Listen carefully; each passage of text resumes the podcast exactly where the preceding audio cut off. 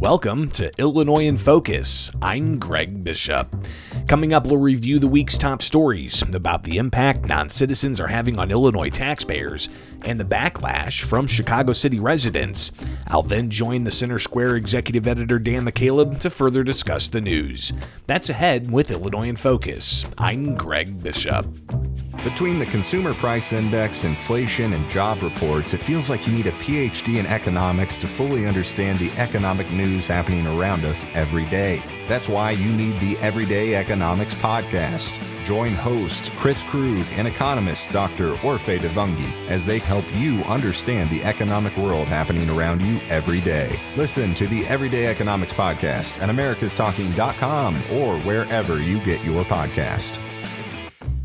Welcome back to Illinois in Focus. I'm Greg Bishop. Here are some of the top stories from the past week. The Pritzker administration is set to pause subsidized health care benefits for non citizens in Illinois ages 42 to 64 a state lawmaker says the ballooning costs will hit taxpayers one way or another. In 2020, Illinois enacted state taxpayer subsidies for the health care of non citizens over the age of 65. The cost was estimated then to approach $2 million. Last year, the program is expanded to non citizen adults over 42. After signing the budget, Governor J.B. Pritzker acknowledged the ballooning cost of an estimated $1 billion. The com- continuing uh, number of people who are signing up for that program uh, was rising at a very rapid rate, rap- more rapidly than people anticipated when the program was put in place. Friday, Pritzker's administration announced the 42 to 65 program will be suspended, saying per enrollee costs have tracked higher due to more prevalent, untreated chronic conditions and higher hospital costs. State Senator Jason Plummer said, suspension or not, taxpayers will pay. You know, the, the governor, you know, is, is trying to put out a fire of his making and he's not going to be able to put it out. Pritzker said the budget that begins July 1 has $550 million for the non citizen healthcare programs.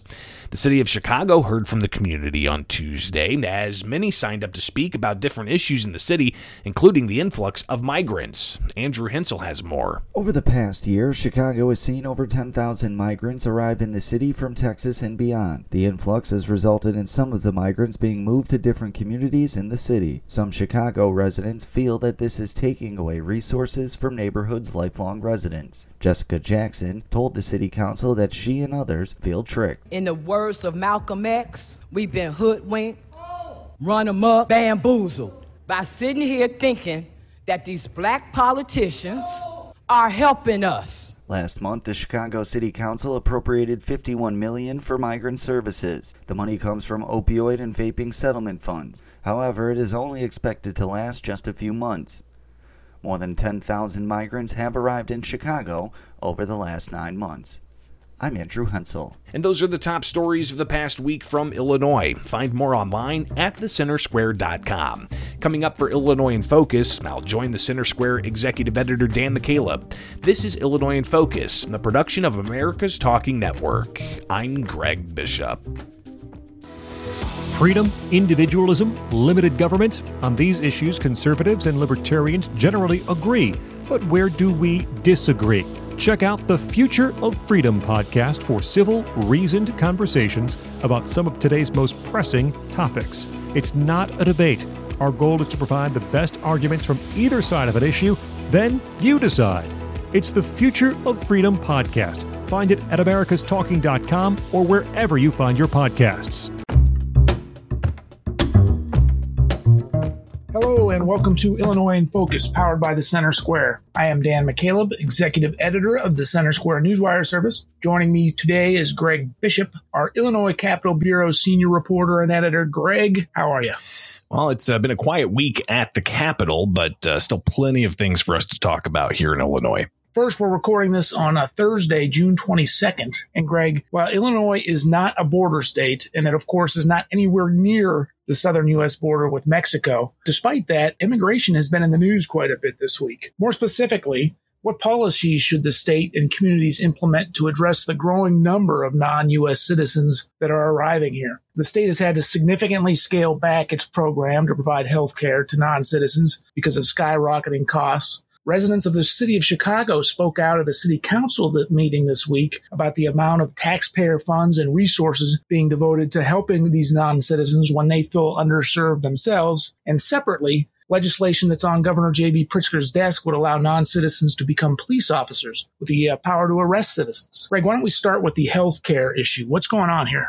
So this was a uh, hot issue as they were crafting the state budget that begins July 1st. And the big question was, how much is that really going to cost? That's the uh, taxpayer subsidies for undocumented migrant uh, health care. And uh, this is something that goes back all the way to 2020 when Illinois implemented uh, taxpayer subsidies for migrant health care. And uh, it was only for those who were 65 and older. Now, back then, the sponsor of that idea that ultimately did become law uh, in 2020 said that it's only going to be for about 900 people, and they estimated the costs to be close to 2 million with an M. And then in 2022, they expanded that program to those who are 42 and older, uh, so that uh, you can imagine uh, expanded the, uh, the, the costs for taxpayers quite a bit. Uh, and one thing to note is these are state tax dollars. There are no federal matching tax dollars for this.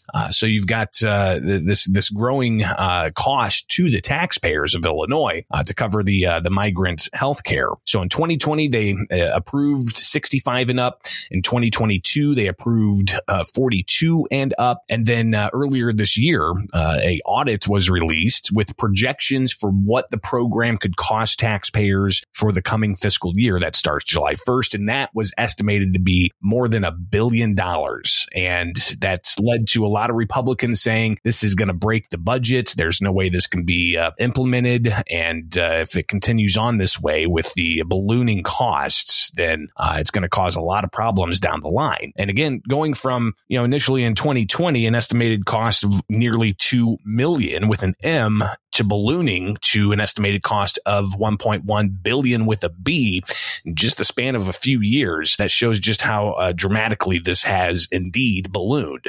So while they were negotiating the budget, uh, they discussed uh, with the governor's office how they could possibly control some of these costs. Early in those negotiations, the governor shared with the public that some of the cost controls could be, for instance, things like co-pays or uh, a variety of different types of measures they could implement to try to uh, bring about some of those cost controls. Well, uh, late last week, uh, the Pritzker administration announced those cost controls and what he ultimately is doing within his administration, after having been given the tools by the legislature to control these costs, essentially froze the program for those who are 42 to 65. So starting July 1st, no more new uh, applicants for the uh, 42 to 65 cohorts. Uh, that's going to be frozen. Uh, and that's going to cut the costs dramatically from the $1.1 billion estimate to what the governor says is in the budget a cap of only 550 million. So still hundreds of millions of dollars this is going to cost taxpayers, uh, these cost controls being put into place by the Pritzker administration, uh, the Joint Committee on Administrative Rules will have to take up these rules and uh, get them all in place uh, and uh, either let them stand or block those rules. Uh, but that's uh, a, a, pretty big shift from what was expected. And there's even been some pushback from the migrant community up in Chicago this week. They held a what they call a die-in, where about 100 protesters laid down and and and protested uh, and uh, talked about the importance of this. But you have others like State Senator Jason Plummer saying uh, this effort from the governor uh, is merely him trying to put out a fire that he created. Uh, and that uh, regardless if the program is cut in half, as the Pritzker administration is looking to do starting July 1st, those costs are going to be picked up by hospitals and then eventually picked up by taxpayers who ultimately are footing the bill for all of this. So uh, Jason Plummer uh, says uh, these cost control measures aren't really going to be cost controls, and taxpayers are ultimately going to be footing the bill. Separately, Greg, in Chicago, there's been an uh, issue with these non-citizens, these the border people who cross the border in Texas. Uh, Texas Governor Greg Abbott last year began a plan to bus some of the millions of folks who illegally cross the border into Texas up to so-called sanctuary cities, including Washington, D.C., New York City, and then Chicago. Because of this, tens of thousands of new migrants have arrived in the city of Chicago, and the mayor there, then then Mayor Lori Lightfoot and Governor Pritzker have been discussing ways, essentially, how to serve uh, this migrant population. And tens of millions of dollars have been spent there. Well, this week at a city council meeting, a number of city residents who are citizens who have lived in their communities and their neighborhoods for decades, even generations of family members there, they showed up protesting the amount of money and resources that are being spent to provide services uh, to these migrants, saying they've been underserved for all this time. Why aren't more resources going to help them? Tell us a little bit about that. So, a couple of weeks ago, if you recall, the city of Chicago uh, held a pretty raucous uh, uh, council meeting where they approved $51 million from an opioid settlement fund to go towards uh, the next round of helping house migrants that are being uh, transported to Chicago. Uh, there have been more than 10,000 sent to Chicago from the southern U.S. border uh, just in the past uh, nine months. And uh, we've seen those stories time and again. Uh, you've got migrants that are uh, being housed in police stations, uh, city officials trying to wrangle as to can they put them in a YMCA? Can they put them in a gymnasium of a school? Can they put them here? Can they put them there? and there's been a lot of pushback. And during that, com- that council meeting where they passed the $51 million, there was a, a lot of alder people that were sharing their concerns from both sides. Well, now it was the citizens' turn this week, where the opening of the meeting had public comments, and there were multiple residents uh, saying that the black community is being left behind. Uh, they're not uh, getting the same types of treatments, though they've been here. they want more resources for their communities. They want to be treated, you know, with with priority rather than uh, you know, the priority going to migrants and uh, a lot of uh, passion poured out, uh, and even one resident uh, vocally uh, screaming that uh, these migrants get everything from housing to food stamps to education to health care. And he rattled off all of those things essentially saying it's not fair for those residents in these hard hit communities to go without.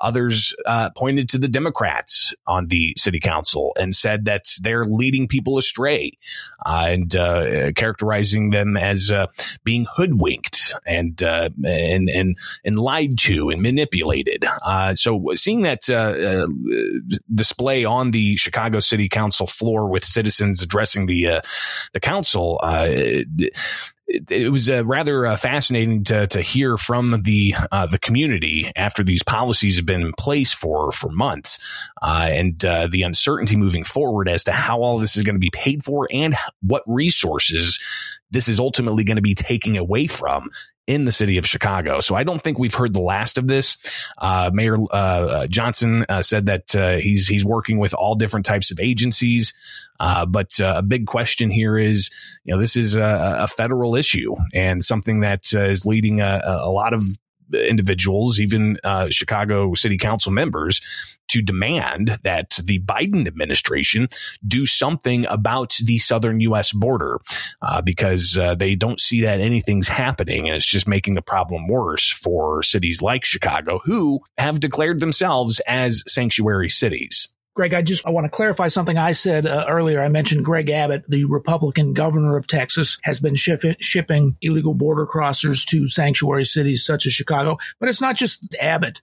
The Democratic mayor of El Paso, which has been overrun and probably the largest city uh, in Texas that has had to deal with just a massive influx of these border crossers, uh, she also has uh, bussed some of these people to Chicago and other cities across the U.S. The U.S. So it's not just Governor Abbott. The Democratic mayor of El Paso has also been doing that. Kind of a different subject, uh, Greg, but it also involves non-U.S. citizens. A bill on the governor's desk would allow non-citizens to become police officers in Illinois. I, I, assume we expect Governor Pritzker to sign this legislation, but what, what's it about?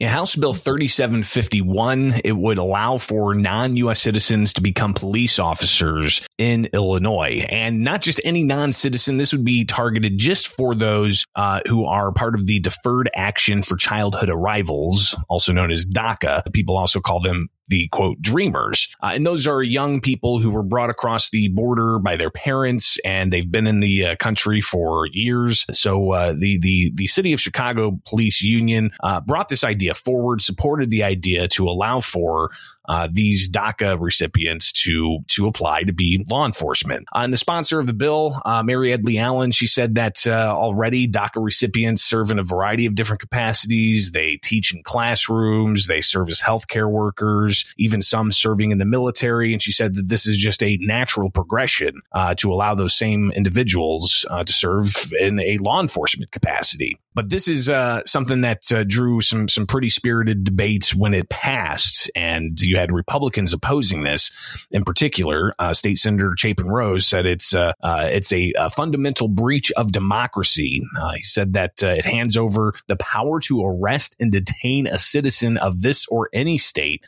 to a non-citizen. And he said it's antithetical to the police power of any state. He also had others uh, pushing back, saying it really uh, shows the uh, uh the lack of priorities. But again, when you have the uh, problems that uh, Chicago police may be having with recruitment, maybe they saw this as a possible fix. but it still begs the question as why they're having a problem recruiting police in Chicago. Is it other types of policies? but this would this would ultimately allow for those DACA recipients to apply. And uh, if the governor signs this measure, which was sent to him last week, it would take effect January 1st. So we'll be watching that space very closely.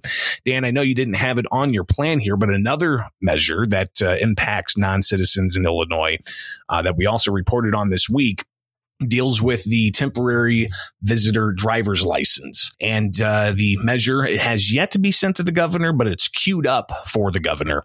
Uh, it would uh, essentially change the temporary visitor driver's license that the states had for a decade, allowing for non citizens to get a driver's license as long as they meet certain criteria like taking driver's tests and having insurance and a, a variety of other things. Uh, but the temporary visitor driver's license had written on the top of it, this is not a form of identification. While the measure that the Illinois Secretary of State, Alexi Giannoulias, uh, championed and got through the legislature would remove that language and instead replace it with federal rules apply. But what's interesting here is it would essentially get rid of the temporary visitor driver's license entirely and make the uh, the the non-citizen driver's license or ID card the same as the standard ID card or driver's license that citizens can get in the state of Illinois. Uh, and to note, these are different than the real ID compliant licenses or ID cards that the state of Illinois issues. Real ID, it's a federal ID standard that uh, has yet to be fully implemented, but it's expected to be fully implemented in May of 2025. Uh, so this wouldn't uh, be part of that program. Uh, however, for the standard ID or the standard driver's license, uh, you're not going to be able to tell the difference between a citizen's driver's license or a non-citizen's driver's license. Uh, and this also uh, found some pushback from Republicans saying that uh, this is uh, antithetical to federal law uh, because the federal government's the one that manages the the issues of immigration and border security. But Democrats, they said that this was important because it uh, is a stigma for these non citizens if they get pulled over and it says this is not an ID and that could trigger other actions or they are not able to show their ID to, you know, pick up a prescription or a variety of other things. So uh, just yet another instance of uh, the issue of non citizens in Illinois making several headlines this week the reason I didn't have it on my planner for this discussion today was I have to visit the Secretary of State's local driver services office on Saturday to get a new driver's license. And every time I think about that, I break out in hives. I can't sleep at night. Hate going to the local driver services office. It takes uh, hours upon hours out of your day. There's no question about it. All right. Well, let's uh, let's move on, Greg. Uh, it is now officially summer, and one of the things that, that we report on at the centersquare.com, it seems like year in and year out, is the growing amount of violence, particularly gun violence, that happens in the city. Also at the city council meeting uh, this week, a number of residents uh, showed up complaining about the increased violence. Of course, uh, over Father's Day weekend, you had dozens of shootings um, a number of gun related uh, deaths. What's going on here? Yeah, and it's been uh, uh, seemingly every weekend where it's been uh, you know countless numbers of people being shot uh, and you know ten people being killed one weekend, eleven being killed another weekend. It's not just in Chicago. You had a a mass shooting event that happened in the early morning hours Sunday, just before Juneteenth in the suburb of Willowbrook. Uh, and that also made a lot of headlines. Uh, and and people are, are upset uh, that they feel not enough attention is being given to addressing the root cause, not enough is being done to uh, allow for proper policing and enforcement. And uh, some of the comments, uh, while the city council in Chicago heard about the, the the concerns over migrants there were also concerns about the crime, uh, and even some suggestions of uh, some of the residents saying that uh, more jobs programs uh, and more economic activity uh, needs to be uh, present in order to take the guns out of kids' hands and replace them with hammers and tools and construction equipment. and the, the mayor, Chicago Mayor Brandon Johnson, seems to just reflect on this, saying that he's inherited this problem and that he's working in a multi, uh, you know, uh, faceted approach to uh, focus on targeted communities and get investment into these communities. Uh, but we really haven't heard too much about where we're at with enforcement. It's one thing to have police on the streets; it's another thing to have a state's attorney that will actually uh, go after some of these individuals who are uh, allegedly committing these crimes. Uh, so it's a it's a, difficult conversation, and I don't know if even the police department in Chicago uh, understands how to fully get their hands around the problem. Because you had some police statements this week indicating that they're concerned uh, that uh, they they they do need to do a better job.